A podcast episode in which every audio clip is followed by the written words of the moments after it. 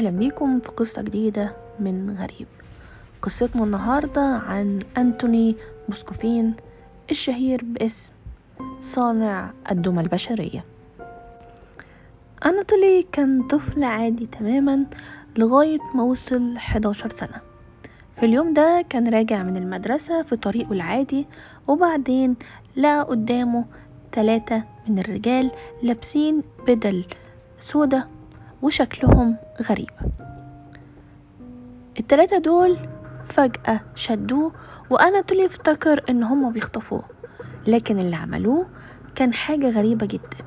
أخدوه لكنيسة قريبة كان فيها جنازة طفلة صغيرة وشدوه ناحية التابوت وكشفوا التابوت وخلوه يقبل جثة البنت المتوفية.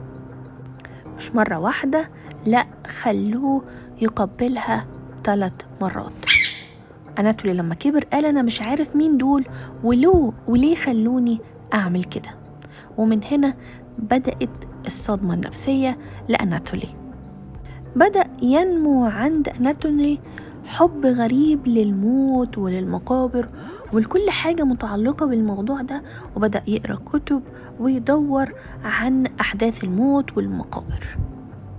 ومن حبه في الموضوع ده لما خلص الثانوية التحق بالكلية لدراسة التاريخ وأصبح ما يسمى مؤرخ كان بيكتب قصص وأبحاث عن المقابر التاريخية وأعمارها.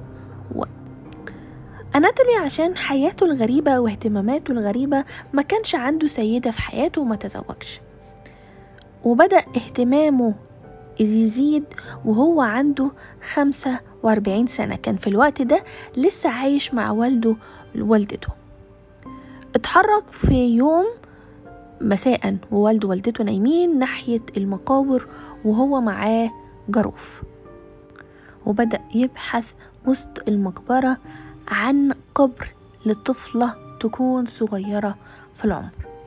ولقى ضلته في, قف في قبر الطفلة أولجا اللي كانت توفت فقط عن عمر الأربع سنوات. فكرته ساعتها بالطفلة اللي قبلها في تابوتها وهو عنده 11 سنة. بدأ بسرعة يحفر وهو هادي تماما عشان يطلع تابوت أولجا من مكانه. طلع جثة أولجا وحطها في حقيبة كانت معاه ورجع كل حاجة مكانها وأخد الجثة معاه لبيته. أخد الجثة لغرفته وبعد كده جاب محلول من الملح والبيكنج صودا أو محلول الصودا اللي بنستخدمه في الخبز. المحلول ده كان بيستخدمه ليه؟ هو طبعا كباحث تاريخي عرف إن المحلول ده كانوا بيستخدموه عشان حفظ الجثث من التحلل. وبدأ يطلع مجموعة من الأقمشة كان مقطعها وبدأ يحطها في المحلول ده ويحشي جثة أولجا بالأقمشة اللي محطوطة في المحلول. بعد كده جاب كيس من النايلون ولف بيه راس أولجا. بعد كده طلع مجموعة من الملابس لطفلة ولبسها جاكيت أحمر وتنورة ومجموعة من الشرابات. وفي الآخر قام بوضع مجموعة من الأصباغ على وجهها. ودلوقتي بقت دمية أناطولي الأولى جاهزة. وعلى مدار العشر سنوات اللي بعد كده أناتولي عمل 28 عروسة بالشكل ده.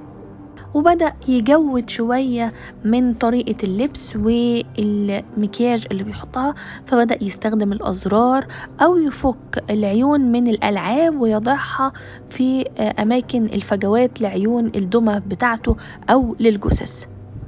ومن جنونه إن هو جاب صناديق الموسيقى.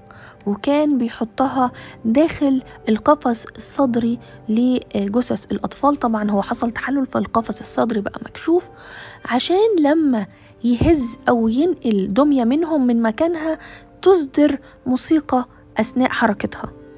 ساعات كانوا بيقعدهم جنبه على الكراسي في غرفته عشان يفرجهم على الكرتون. مش بس كده ده كان محتفظ بأجندة فيها تواريخ الميلاد اللي أخدها من على ضريح القبور وكان بيحتفل بأعياد ميلادهم داخل غرفته. الغريب إن والده ووالدته كانوا معاه في البيت. ومحدش فيهم كان عارف اللي بيحصل في غرفة أناتولي. بدأت طبعا مع اختفاء عدد كبير من الجثث تيجي إخباريات من مشرفين المقابر عن اختفاء عدد كبير من الجثث زي ما قلنا وصلوا ل 28 جثة.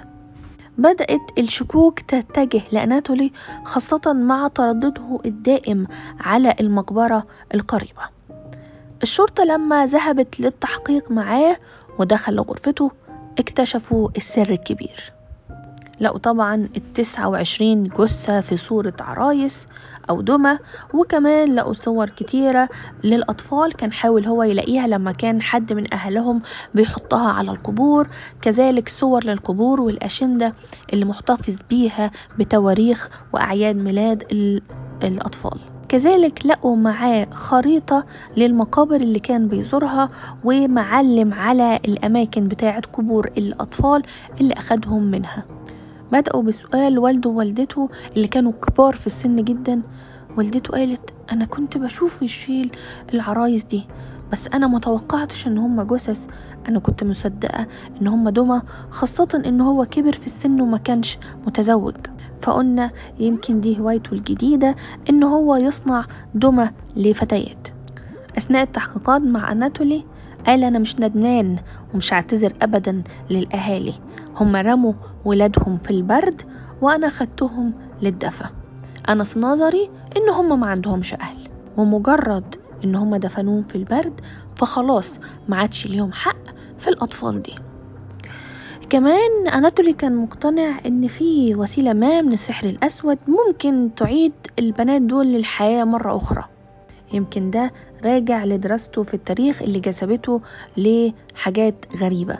قال كمان إن هو كان عارف اللي بيعمله ده جريمة بس هو كان بيحس بصرخة الأطفال وهما بيطلبوا منه إن هو ينقذهم من البرد اللي هما فيه.